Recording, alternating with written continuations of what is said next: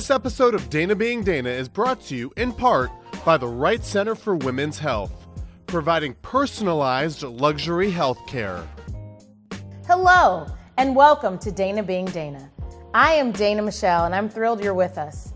My show is all about different aspects of the human connection, things that bring us together, and living life intentionally.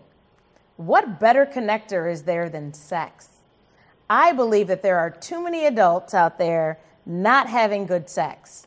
It has been proven that good sex makes one happier and healthier, and it is my intention for this episode to get you out of your head and into your bed. Joining me now are Doctor Simone Lewis, Doctor Lee Butler, and Doctor Alexis Dunn. How are you all doing? Fantastic. Doing very well. Amazing. Wise philosophers, Salt-N-Pepa, once yeah. said, let's talk about sex. So here we go. First question I have for you all is, do you think that people are having, most adults, do you think people are having good sex on a regular basis? I would say no, and I actually did a little research before. Um, so just talking with friends and things, you know, some people are just not, they're not open to it, and they don't talk about it very much. And looking into some studies before I came in, um, forty-seven percent of women say that ha they have sexually satisfying sex lives. Only forty-seven percent? Only forty-seven percent. Hmm. I'm surprised it's that much. Yeah. Men is a little bit higher at fifty-one percent. So I was surprised. I would think that more people would. There's a lot of people out here, I think, not having good sex. And I think when you are having good sex, there can be jealousy associated mm-hmm. with having good sex. I think um, uh, what I what I call slut shaming, or or jealousy with people who are, are having good sex. Do you think that's true? I don't think that um, the media has served us well with objectifying bodies and just sex in general. So I think people are coming to sex with um, an idea of what it should be, and they're not being present in the act, because sex is a lot of things. Um, so I think that if people just engage in loving their body and mm. um, grounding themselves in their body and understanding what's pleasurable to them and what's mm-hmm. pleasurable to their partner, if you start there, you'll have better sex. Mm-hmm. And I think what's awesome about this group of people who are here joining me, you all, all doctors. We've got a doctor in medicine with Doctor Dunn, a doctor in psychology with Doctor Lewis, and a doctor in religion um, with Doctor Butler. Once you get past the reproductive phase, what is the purpose of sex? To unite us. Say it again. To unite us. Yeah. Mm. We are supposed to be relational beings. And sex as a drive, sex as an enjoyable experience, is one of those things that calls us out of our isolation and puts us in harmony with one another. Mm-hmm. uh, it is that experience of bearing your soul, uh, of, of being... the most vulnerable. The most vulnerable.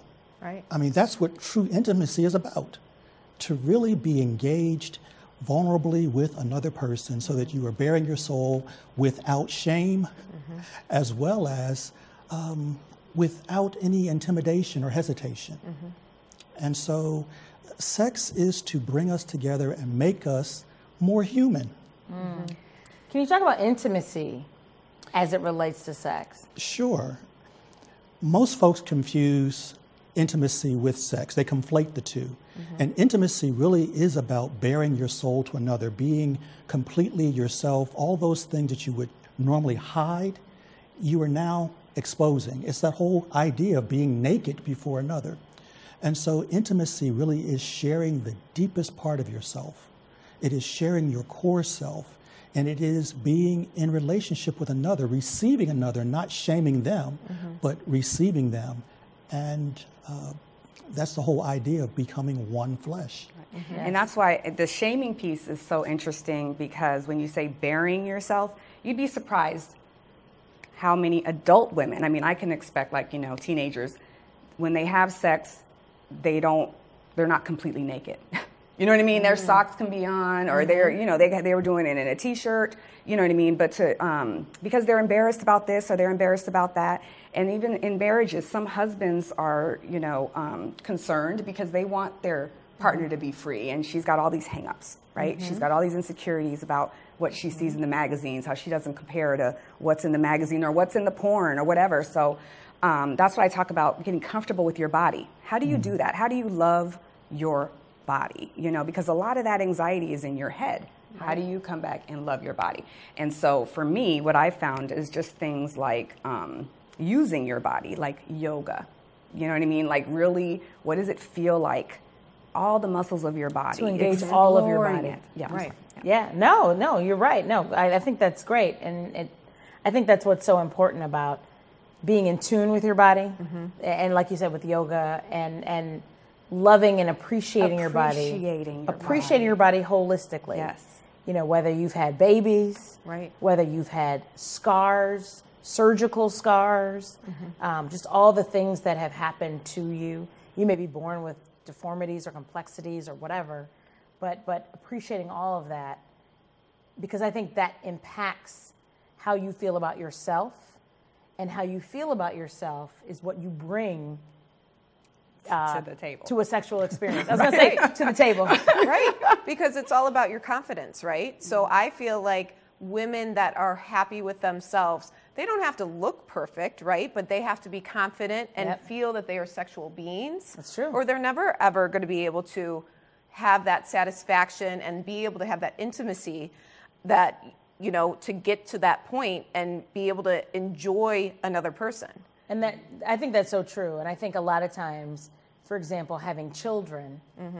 changes, all of the changes associated with having children to your body. And how you feel about your body can impact your sexual experience. Do you think that that's true?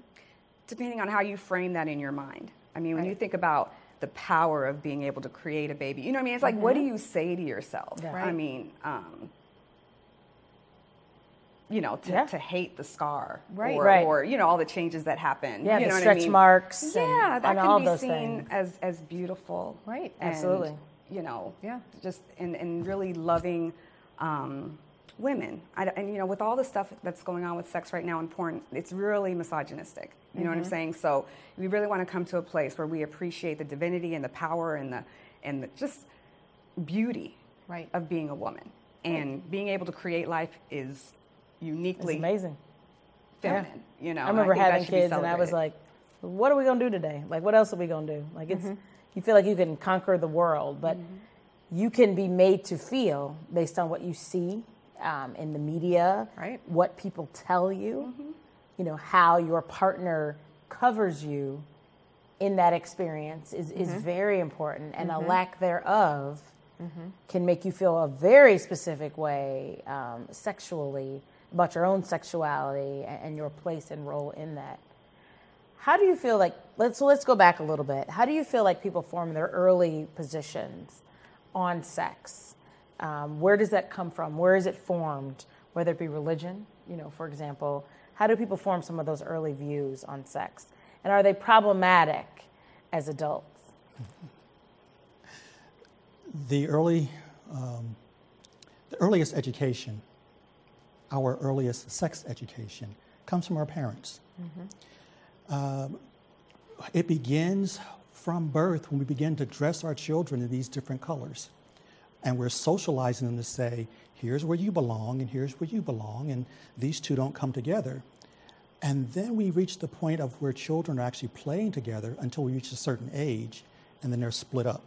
Because mm. boys are over here, and girls are over here, and you have these toys for you, and these toys for you. And so we are socialized to be separate from one another.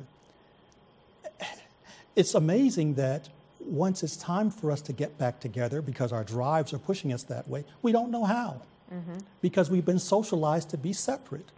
Right. And that becomes our early sex education, becomes our early uh, gender identities, because we're pushed apart. And that's what makes our sex lives so complicated when we're adults, mm-hmm. because we've spent so many years of being pushed apart, and then we become Uh, adolescents and adults who are now supposed to move back together, but we move back together in dishonest ways wow. because we've been socialized to be apart.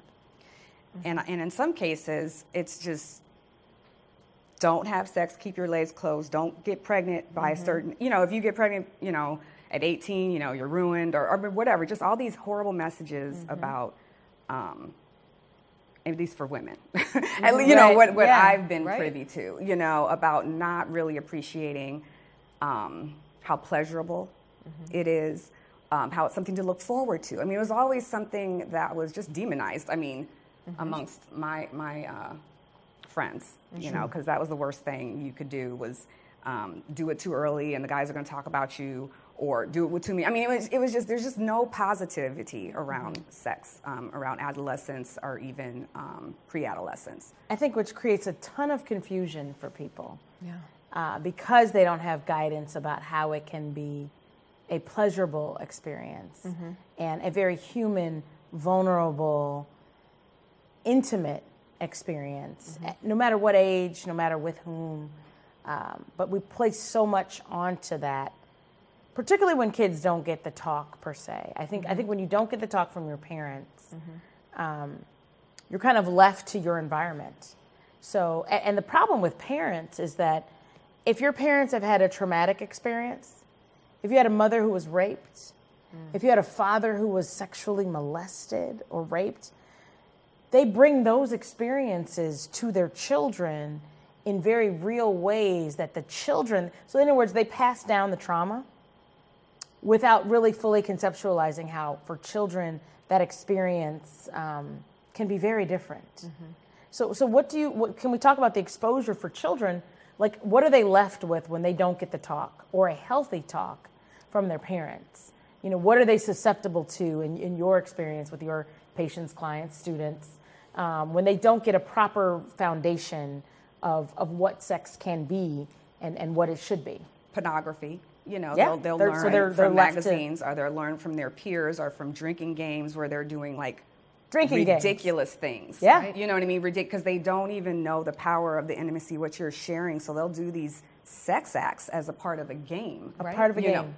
And you know, it just gets lost, you know, and they don't even mm-hmm. expect it to be great after that. Mm-hmm. I mean, I don't know what, what is there to... And then they get guilted and oh, shamed, yeah. and so oh, then they yeah. grow up getting, they get slut-shamed, and so they associate sex with being bad, and so then they can never really get to that part of their brain that kind of starts off a healthy sexual experience. Mm-hmm. Or it's something you do with anybody and everybody, right. or you right. do on a first date, or you do, I mean, you know, right.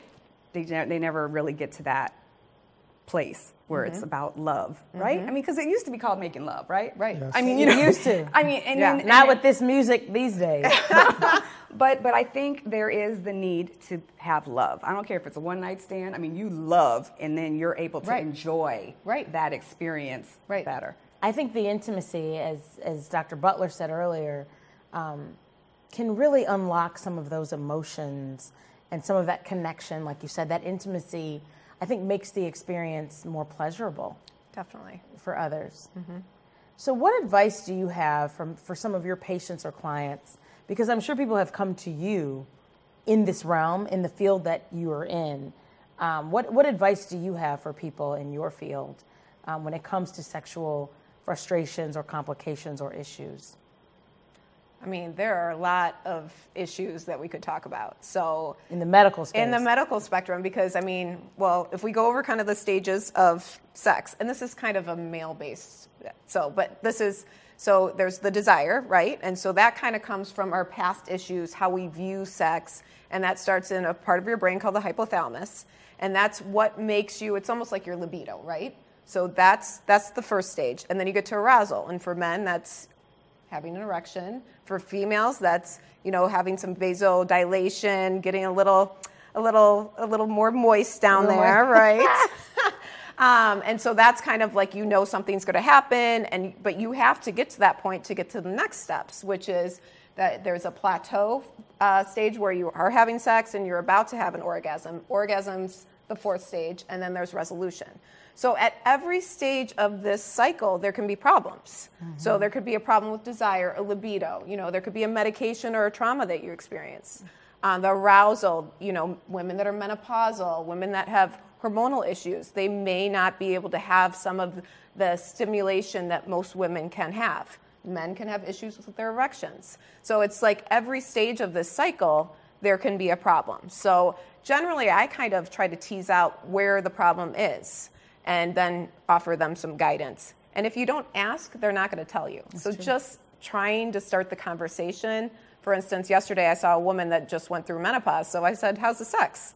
And she looked at me like, what are you talking about? I'm like, well, is sex pleasurable for you? And she said, well, not really, because, you know, it's kind of drier down there. It's a little bit more painful. And so then that's what started our conversation. And I think she was surprised that I asked that. But at the end of the day, she was happy that I gave her, you know, just the freedom to express herself and gave her some tips. So.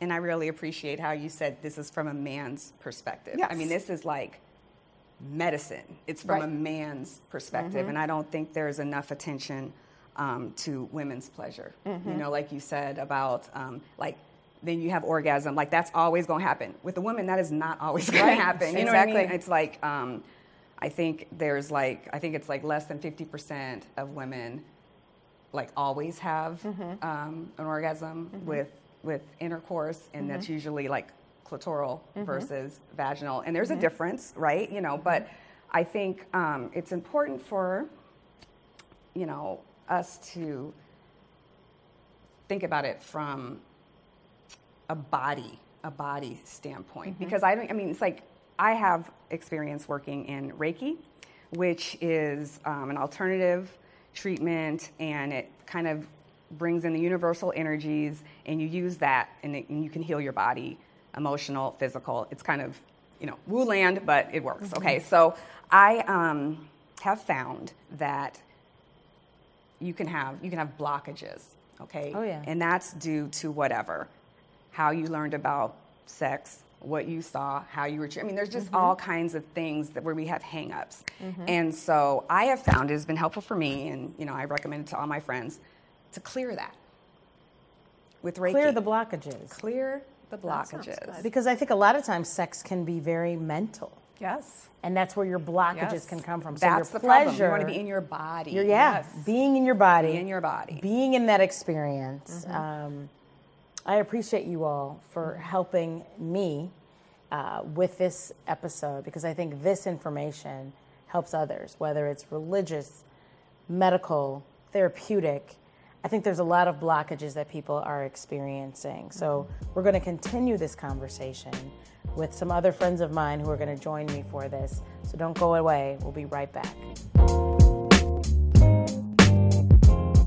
Stay informed with N C T V seventeen News Update. These free videos sent straight to your email summarize the latest information and show you what's happening around town. Visit N C T V seventeen dot com slash subscribe to sign up now. This episode of Dana Being Dana is brought to you in part by the Wright Center for Women's Health, providing personalized luxury health care. Welcome back to Dana Being Dana, where we are still talking sex. Do you have a healthy sex life? If not, why? Is it your partner's fault, or are you all in your head? Joining me now are Doctor Karen Trimble, Alium, Abigail T U. Kemp, and Doctor Mark Gomez. Joining me for this conversation. I'm so happy you all are with me. How are you all doing? We're doing great. Good, thanks. Fantastic. Awesome. Great, great topic. Well, Tina Turner, the wise philosopher, once said, what's love got to do, got to do with it? So what say you? Does love have anything to do with people having good sex? I feel like Uh, love has some to do with it, but I think trust. When two people trust each other, they can communicate about their wants and needs and, and be able to accommodate each other in that way. As a therapist, do you feel like that is an issue between clients of yours when it comes to sexual pleasure? I do. Um, I, I have a lot of couples uh, therapy sessions that um, actually when it comes to the conversation about sex, it almost You can you can see them kind of pull themselves back and get reserved by it, and they kind of become self-conscious. And I, I notice their body behaviors, and, and they they put their hands, you know, um, closed up, and they kind of inch away from each other. And so right there and then, I know that there is something wrong in their in their sex relationship. And um, so how do we resolve that? Communication. And I think um, people being open with what they want and need could, could really go a long way. Who do you think's having better sex? Married people or single people? Mm, Ooh, that's wow, an that's, interesting. A, that's, that's a good one. You know, when I think yes. about when I think about sexual behavior, there's there's no norm for sexual behavior. We have to remember that sex, in in its nutshell, it's the basic human function. I mean, it's a basic behavior, but it's not basic. So, for example, we know that sex has a purpose at its rarest, at its rawest form. It's a survival of our species, but then it's so more reproduction. That's the future of the human race. Mm-hmm. But it's so many, it's so much deeper than that, where we can actually have. A, it's like a flood of bio, biology and psychology. From a biological standpoint, you have these these neural hormones. Your body gets flooded with these with these hormones that that create arousal. And then from a psychology standpoint, we're looking at emotions, we're looking at relationships, and other kind of things. We're also looking at. Um chemistry and biology in the brain, there's a lot yeah. of dopamines that yeah. are being released, you know, that makes you feel good. Yep. Dopamine, yeah. oxytocin, when mm-hmm. you get ready to get ready for an orgasm. So there's a, there's, I think this, the research behind sex is just fascinating because you're really seeing an explosion of really what does the science say, but how do you make the science also go with the reality? Mm-hmm. Yeah, and I think in terms of people having a hard time talking about it, right? You know, Abby saying that her clients might freeze up. Um, that people don't know how to talk about sex, and I won't throw all the blame on religion. I study religion for a living. It's a wonderful and complicated thing, but I think it has historically set the stage for um, people to not know how to talk about it. They know the list of don'ts that they that their tradition or that they think their tradition and prescribes for them. Religion is, you know, right. for example, is prescribing of list of don'ts. Mm-hmm. Right, and then so you can, you know, avoiding evil, right, quote unquote, because I'm not saying everything on that list is necessarily evil, that's a strong mm-hmm. word, right? But the idea is, you know, how do you pursue the good? That's a really important piece of, say, Christian ethical discourse, other ethical discourses, and without the language to pursue the good, good sex, right? Not only what's morally good about it, but what's, you know, what is pleasurable is also morally good. So I've been really intrigued by feminist Christian theologians really looking at that question to say, you know, it's an absolute moral good for a woman to obtain sexual pleasure. The tradition is, has ignored that. She, her pleasure was not necessary to the moral goodness of the act, but it's absolutely necessary for the quality of her life, right? And her relationships and her sex life. So I think, you know, turning the focus there from a religious standpoint is really interesting. And those are the kind of conversations we should be doing more mm-hmm. often. None of y'all answer my question. I just want to say that. Just want to put that out there. Job, married people or single oh, yeah. people. Sorry, okay. Yeah, I mean, well, I, but I do think, you know, I have found that a lot of married people aren't having good sex. And it, it goes against some of my own thoughts and views on the topic, but just because I feel like if you've committed, if you've made lifelong vows to someone, mm-hmm. you know, before God, your creator, and that's not good, you owe it to yourself and the partner that you're with to do whatever you need to do to make your sexual experience what it is. Mm-hmm. Whether it's you reconcile things in your religion that you've had problems with, mm-hmm. whether you go see a doctor for any, any sexual issues that may be imp, uh, impacting your experience, or you go see a therapist to, to deal with traumas and things that you have. But I think that that is so important because you lack what single people have, which is the variety of, if this is not good in this space, you know, I can shop elsewhere. Right, right. According to Time Magazine, um, time dot com specifically, the average adult enjoys sex fifty-four times a year, or a little more than once a week. Huh. While married couples under the same roof don't fool around quite as much. Um, understandably, with kids and families still, they have sex about fifty-one times a year. So who do you feel like is having better sex, men or women? So, you know, what's interesting is that when you look at it statistically, couples in their thirties and forties have probably the most robust sex. thirties and forties. Uh, thirties and forties have the most, most robust, robust sex. Mm. But it doesn't mean that sex can't be enjoyed throughout the lifespan. Actually, when I think about my older patients in my practice that are sexually active, it tend, tends to take on this connotation of a more deeper meaning uh, as you get older. And maybe it's from a whole host of, whole, whole host of things, including just as, as our body goes through changes in physiology, also changes in our environment, our health, that can really, that can really affect the intimacy factor of sex. Interesting. It is said in psychology that the brain doesn't really fully develop and connect until the age of twenty-five. And so I think, you know, that the emotion and the biological makeup of your brains and experiencing sex, that, that might have like a, a stronger, more emotional um, impact on, on the two people that are involved. I think that is so important um, and interesting. Do, do you feel like you have patients or clients who experience conditions that impact their sexuality? Absolutely. Um, I have clients that have gone through trauma, whether it's physical abuse, sexual abuse, and, and so it really hinders them from, um, from feeling pleasure out of it. It's an automatic response for them to feel fear almost, and anxiety, and, and kind of um, tense up. So their, bo- their body never really relaxes. And, and, and so that plays a role. So past traumas that they've had mm-hmm. really play a part and, and break down in an intimate way with their ability to connect with others. Yes, and even emotional trauma, right? If somebody who was in a relationship who was emotionally abused and used sex as a, as a means to control the other person, that can still play a role. Yeah, yeah. Mark, can you talk yeah. about, about some of the physical or medical issues that, that patients may come to you with when it comes to sex and, and some of those yeah, complications? Yeah, I'd be more, more than happy. Um, there's a whole slew of sexual disorders that, that we see in clinical practice, including most commonly for my men, we look at erectile dysfunction, which mm-hmm. is the chronic inability to achieve or maintain an erection. We also see other things as well, too. We see um, um, penetration disorder, uh, where the act of the physical act of penetration Uh, actually is very painful for women. We see low sexual drive disorders as well too, where somebody has low sexual drive over a long period of time.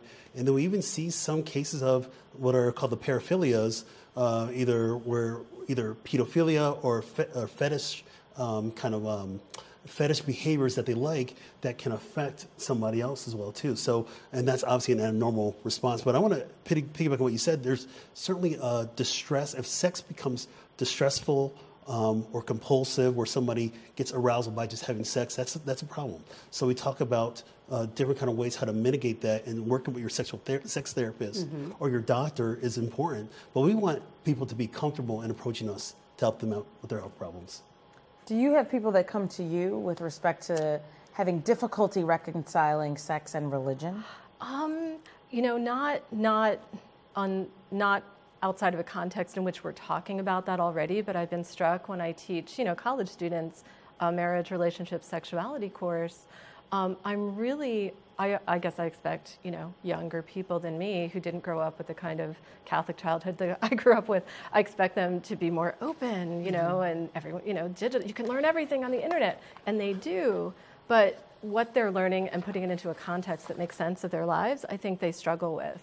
I think what a lot of students do is separate often their religious faith, if they have one, if they profess one, from their sex lives, again, because of that list of don'ts. It's like, well, that kind of lives in this world where I go to church on Sunday with mm-hmm. my parents or my grandparents, and like, um, and then, you know, sex is something separate because they don't see a way for those two worlds to meet. And so I, I find it really interesting to say, you know, there's resources across religious tradition that aren't just the list of prohibitions. There's really rich resources on commitment and love and friendship that you might mm. find really helpful in figuring out this like dating, hookup world, like what, so you know, navigating that. Like, what are your values and standards, right? You don't have to accept the list that's handed to you necessarily. Ask questions about it, investigate, find out if that's really what your tradition says, because traditions are wildly diverse. So Somebody true. else in that tradition said something else. Go mm-hmm. find out what it is. That's so true. When it comes to sexual incompatibility, because mm. I think that's where a lot of couples struggle, is that they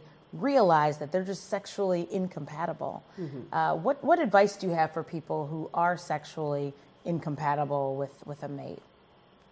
I think that for me, I kind of look at it as like a, a red light, yellow light, green light. So I actually, when I have couples, I have plenty of couples in my clinical practice that we manage for a whole host of things. But when I sit down with the husband and the wife, um, we talk about kind of like, all right, we have to be comfortable talking about this. So let's talk about maybe past experiences. Let's talk about things that you will never do. That's your reds. And then things that maybe your yellows are kind of things that you might be a little uneasy about. And then your greens are where you're, where, where you're, what you're comfortable doing. So I always try to start where somebody's at and meet them where they're at, but it takes a while to peel back some of those layers to get them to open up. Mm-hmm. sex is a very difficult conversation. So, mm-hmm. But when, when you talk about somebody with a, a sexual dysfunction of some sort, uh, um, bio, biological um, dysfunction, how do you how do you address that with a partner? You know, like uh, I've come across clients who who've used um, utilized toys, and the other partner will get insulted by it. And so how how can one person navigate that? It's very tough. We have to yeah. somehow come to a, an understanding. And that may take multiple visits mm-hmm. in the practice to, to kind of pull that together. But I think this is where couples, as you mentioned in your question, couples need to hopefully be open about it. Sex is still something that a lot of couples th- that have been married for years or people that are going to get married, it's still a difficult topic to talk about. Mm-hmm. And I think you have to kind of check your ego. Yes, and your pride. Absolutely. At the bedroom, at the bed. At the bedroom, yeah. It is not, you know, I think predominantly it's focused on male satisfaction. And so... And I think that's the way media and, and like magazines, mm-hmm. pornography, um, all of those things are set up to be male pleasing mm-hmm. and, and male gratifying. Uh, but that's not really how realistically, you know, how it plays out in the natural discourse of things. No, yeah. And I think people try to, you know, maybe falsely live up to those stereotypes, oh, totally. Right? You know, a male college student may think, I have to represent myself as being more sexually active than I even am, just yes. to impress my friends. Mm-hmm. And women say, well, I have to represent represent myself as less sexually active because my reputation will suffer. And I'm like, yes. It's the twenty-first century. Wow, really? You know, that that's still an issue is kind of mind-boggling to mm-hmm. me, but but it's real, right? So the sense of living up to some ideal that nobody's really living up to. You know, once you, once you talk openly about that, people feel comfort, like, oh, I'm not the only one right. who isn't having this fabulous sort yeah. of life that looks like well, a rom-com. You're talking about, right? You hit on some of the anxiety, and anxiety doesn't benefit men or women when you're talking about sexual activity. You know, I think about the young men that I see in my practice, they may have, they may have anxiety related to, okay, penis size, mm-hmm. um, performance, duration, mm-hmm. Um, uh, premature ejaculation. There's a whole bunch of different themes that we see in our men. In women, it's different. Yeah. So what advice do you have for people who want to have a better, healthy sex life, but don't? Well, I think Doctor Gomez um, advice with the, the green, the yellow, and the red light actually is a good way to start the conversation. Like, what is a go for you um, with you and your partner? You know, like, for... I'm not going to talk about me. Okay, you can talk about you. Talk about you. Okay, so what's a go for you, and then figure out what's a go for your partner. Okay, and then does that match up? And then what is a, a red light for you? You know, and being then, comfortable having yes. those conversations. And then can your partner respect that? Yeah, yeah. And can you respect your partner's red lights? Yeah. And I think for me, it's it's just continue to build and, and a follow-up. With any kind of medical condition that I see in my practice, even if we're dealing with sexual-related disorders, mm-hmm. I want to make sure that somebody still follows up with me. But it takes time to build that relationship and that mm-hmm. comfort. I know it's it's a difficult topic to talk about, but as a physician, I say no topics are off limits. It's yes. your health and your well-being, and I have to try to stay true to that. Yeah. Yeah, and I think if, you know, if sort of the study of religion can offer any insight here, it's that we think of sex as purely and only this personal private thing, and therefore becomes your personal private problem when things aren't going well or when you're not experiencing what you would like to experience.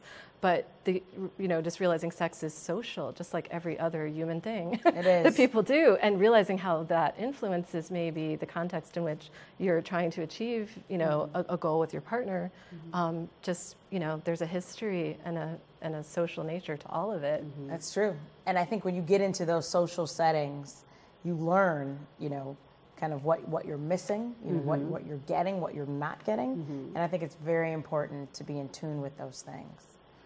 You know, it, oh, sorry. Dana, I was going to say, everybody can get better at sex. Yes. It's, oh, yes, like with, yes. it's like with, it's like with sports. There's always room for improvement. There's always room for improvement. It's true.